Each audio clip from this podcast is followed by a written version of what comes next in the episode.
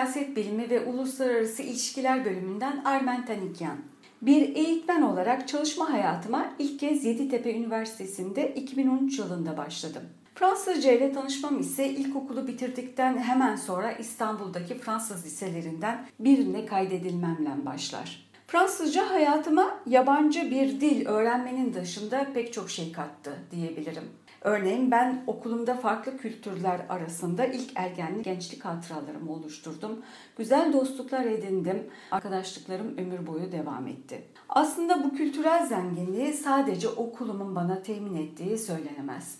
İçinde doğduğum ve yaşadığım şehir yani İstanbul'un farklı kültürleri bünyesinde barındırması zaten yeterince büyük bir zenginlik. Onun için ben bugün sizlere İstanbul'un sosyal ve kültürel anlamda yaşanmışlıklarına dair farklı bir pencere açmak istiyorum ve bir İstanbullu olarak denizde buluşmamızın tarihi hakkında küçük minik detaylar geçmek istiyorum. Etrafa denizle çevrili bir kent olan İstanbul'umuzda denize duyulan ilgiye ilk kez olarak 17. yüzyılda Evliya Çelebi'nin yazılarında rastlıyoruz. Evliya Çelebi e, İstanbul'da Kumkapı, Salacak, Üsküdar gibi semtlerde yaz mevsimlerinde sıcak günlerde erkeklerin denize girdikleri, denizde eğlendikleri hakkında betimlemelere yer veriyor yazılarında. Ancak e, gerçek anlamda deniz sefalarının başlaması, deniz sefalarına duyulan ilginin başlaması 19. yüzyılın ikinci yarısı itibariyle oluyor. Bunda da başlıca nedenler arasında modern tıbbın gelişmesini sayabiliriz. Doktorların e, hijyen konularına önemsetecek hatırlatmalarda bulunmaları, şehirde belediye teşkilatının ilk defa olarak kurulması, belediyenin aynı zamanda İstanbul'da şehir içi ulaşımını temin edilebileceği yatırımlara yer vermesi gibi nedenler sayabiliriz. O dönemin İstanbul'unda e, sağlık şartları epeyce farklı bugüne nazaran. İstanbul'da biraz salgın hastalıklar sıkça rastlanıyor. Kolera, çiçek hastalığı, verem ve solunum yolu enfeksiyonu gibi hastalıklar sıkça rastlanan hastalıklardan İstanbul'da. Doktorlar hijyen konularına özellikle işlemeye çalışıyorlar. Bunun yanı sıra artrit, romatizma, deri döküntüsü gibi hastalıklara da deniz suyunun, iyodun, temiz havanın iyi geleceğini ısrarla halka aşılamaya çalışıyorlar. Hatta okullarda öğrencilere hijyen dersleri konulması söz konusu.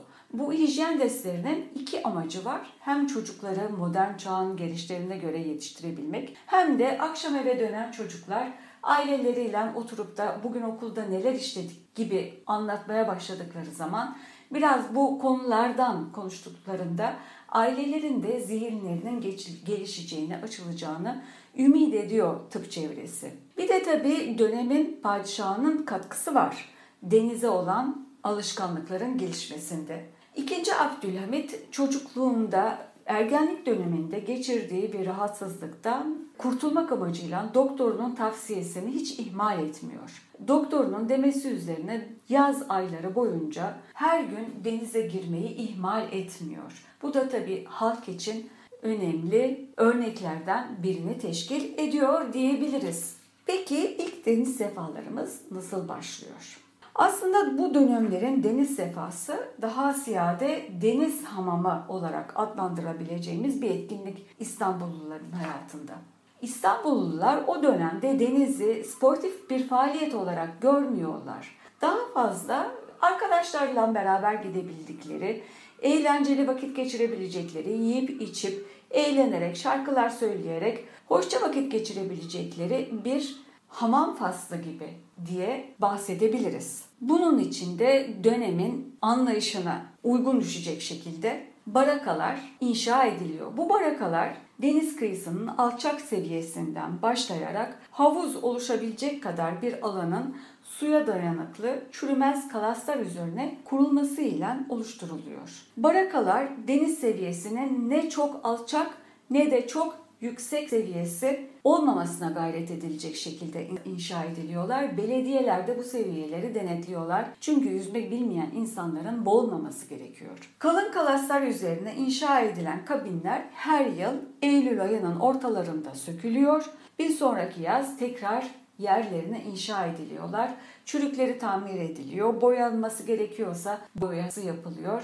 Tamiratları yapıldıktan sonra mevsim açılıyor. Barakaların temelini oluşturan kalaslarsa sudan hiç kaldırılmıyor. Bunların sudan yer kaldırılmamasının nedeni barakaların yerinin sabit kalması, mekanın farklı yerlere taşınmamasını temin etmek. Buralarda kadınlar ve erkekler bir arada denize giremiyorlar tabii. Hatta grupların tahta perde arkasından birbirlerine konuşmaları, birbirlerine seslenmelerini dahi engelleyebilmek amacıyla barakaları birbirlerinden uzakça mesafelere inşa ediyorlar. Barakalar belirli saatler süresince kiralanıyor, gruplara kiralanıyorlar.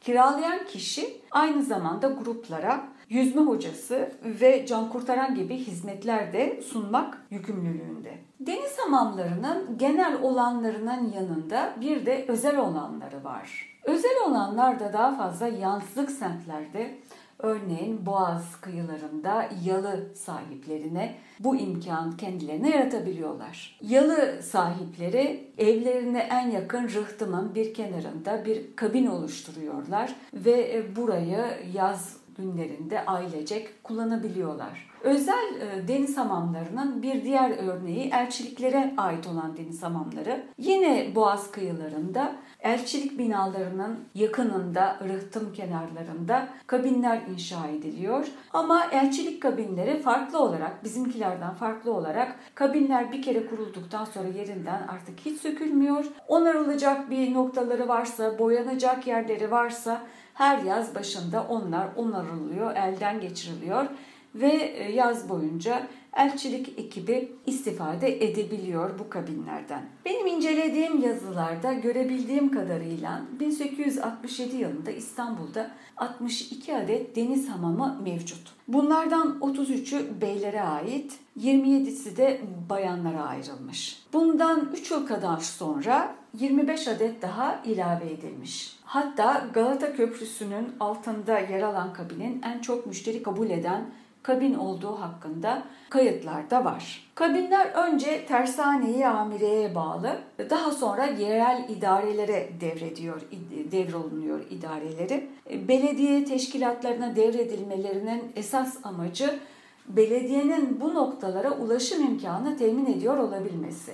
Yine meşrutiyet döneminden söz ettiğimiz için belediyeler örneğin ilk önce Halic'in o dönemki adıyla Altın Boynuz'un iki yakasını birbirine bağlayan e, birinci Galata Köprüsü inşa ediliyor ilk önce. Daha sonra 1870'te ilk tramvay hattı açılıyor. 1873'te Haydarpaşa Gebze arası demiryolu hattı hizmete açılıyor.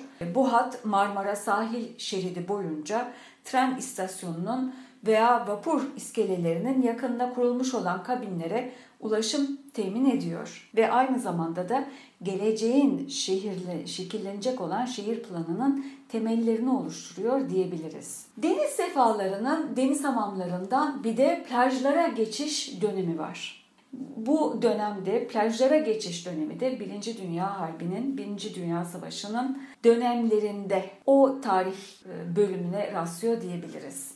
İlk e, olarak İstanbulluların deniz plajı izlenimi yaratan kesim de Ekim devriminden kaçan Ruslar. Beyaz Ruslar olarak adlandırılan bu kesim Boğaz kıyılarına akın ediyorlar. Buraya akın etmeleriyle beraber kendi güncel yaşam şartlarının değiştirmeyecek şekilde yaşam alışkanlıklarını da yine devam ettirmek istiyor bu gruplar. Kendilerine özgü deniz kıyafetleriyle kadınlı erkekli gruplar halinde deniz kıyısında İstanbulluların hayatında renklendirecek şekilde manzaralar sunuyorlar. Bu da tabii İstanbullular için farklı bir manzara. Çok değişik bir atmosfer. Kendi hayat yaşamlarından, kendi hayat standartlarından farklı bir görüntü. Ancak esas olarak tahta perdelerin kaldırılması ve kadınlı erkekli gruplar halinde sahillere gidilmesi Atatürk'ün şahsen kendisinin örnek teşkil etmesiyle oluşuyor. Atatürk sportif bir yaşam anlayışının modernitenin gereklerinden biri olduğunu ifade edecek özelliklerde özdeyişlerde de bulunuyor. Sağlam kafa sağlam vücutta bulunur gibi özdeyişleri var. Kendisi plajlarda mayoyla resimleri var. Teşvik edici davranışları var. Yani zaman içinde kadınlı erkekli gruplar halinde e, deniz hamamlarının bariyerlerini kaldırıp da plajlara inilmesi Atatürk sayesinde aslında. Böylelikle İstanbullular ailece birlikte güzel vakit geçirebilecekleri mekanlara, plajlara doğru vakit içinde terfi etmiş oluyorlar diyelim.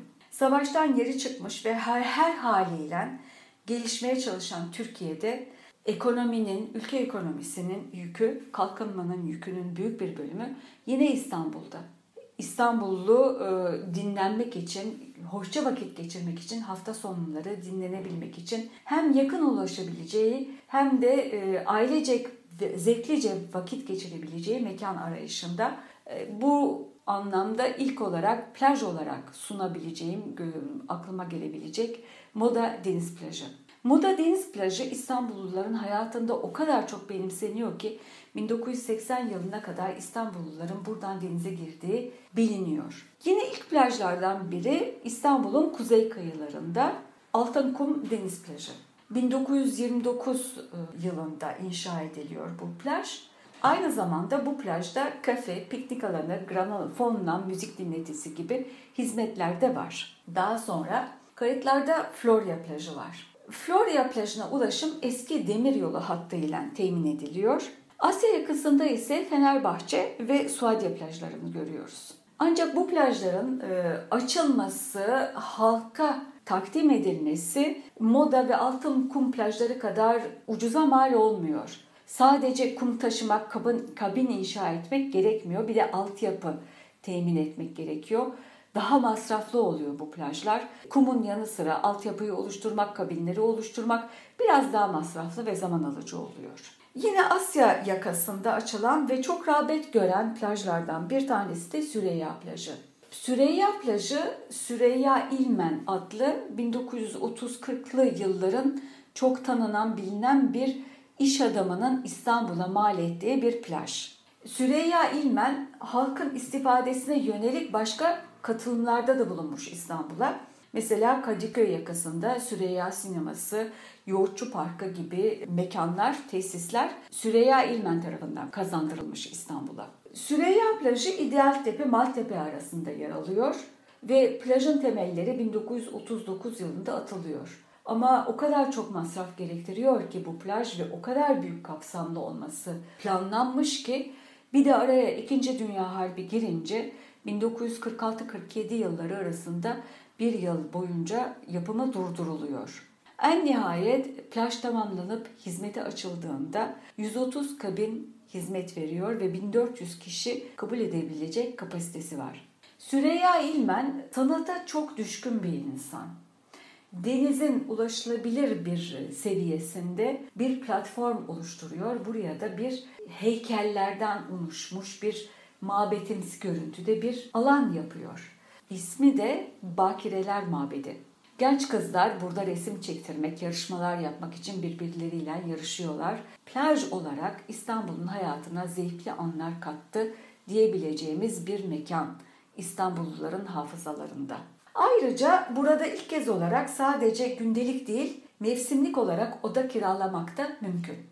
10 yıl kadar sonra 1957'de Florya'da High Life plajı açılıyor. Bu dönemde İstanbullular için farklı bir döneme giriş diyebileceğimiz bir çağrışım yapıyor benim zihnimde. Çünkü İstanbul'da yapılaşma artık tahta binalardan beton yapılara doğru kaymaya, evrilmeye başlıyor diyebilirim. 1957'de açılan High Life plajı beton kabinlerle inşa ediliyor. Bu da bir özellik, ilk bir özellik diyelim İstanbul için.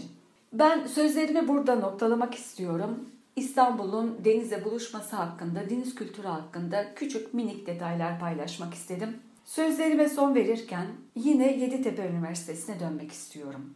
Ben Fransızcayı biliyordum ama deneyimim, ders verme deneyimim çok fazla yoktu. Bu fırsatı bana veren, beni genç öğrenci camiasıyla buluşturan üniversitemize ve bölümüme buradan tekrar teşekkürlerimi iletmek istiyorum. Hepinize güzel bir yıl dilerim, sağlıklı bir yıl dilerim. Hoşçakalın.